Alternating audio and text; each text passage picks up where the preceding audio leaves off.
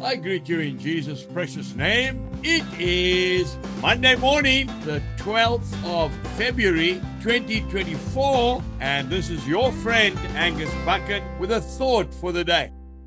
We go to the book of Isaiah in the Old Testament, chapter 40, and I'm reading from verse 12. Who has measured the waters in the hollow of his hand, measured heaven with a span, and who has calculated the dust of the earth in a measure, weighed the mountains in scales, and the hills in a balance? Who has directed the Spirit of the Lord? or as his counselor has taught him. With whom did he take counsel? And who instructed him and taught him in the path of justice? Who taught him knowledge and showed him the way of understanding?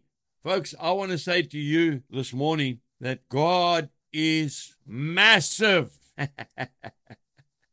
He's not big, He is massive. The same God came down from heaven to earth and he actually walked on water. Matthew chapter 14 and verse 25. Who is like you, O Lord? There is no one who is like our mighty God. I want to ask you a question this morning and also myself. How big is God? Well, the answer is quite simple. He is as big as you allow him to be. You know, many years ago, I had the privilege of preaching in Scandinavia. What a beautiful part of the world. You can drink the water out of those lakes. It is so clean. They build the biggest trucks in the world, and uh, everything works there, and everything is clean and tidy. I was uh, speaking in the vestry of a church before the service, and we were praying. And one man said, Why do you come here to tell us about God? Why don't you stay in Africa and look after your own people? They need more help than we do. And then the one lady started to weep. And I couldn't understand why she was weeping. She said, Please pray for us because the suicide rate amongst the young people is escalating. She said to me, You see, we keep God in a box, a matchbox, and every now and again we just let him out just a little bit. Folks, that is so sad. When we think we are so clever, we don't need God.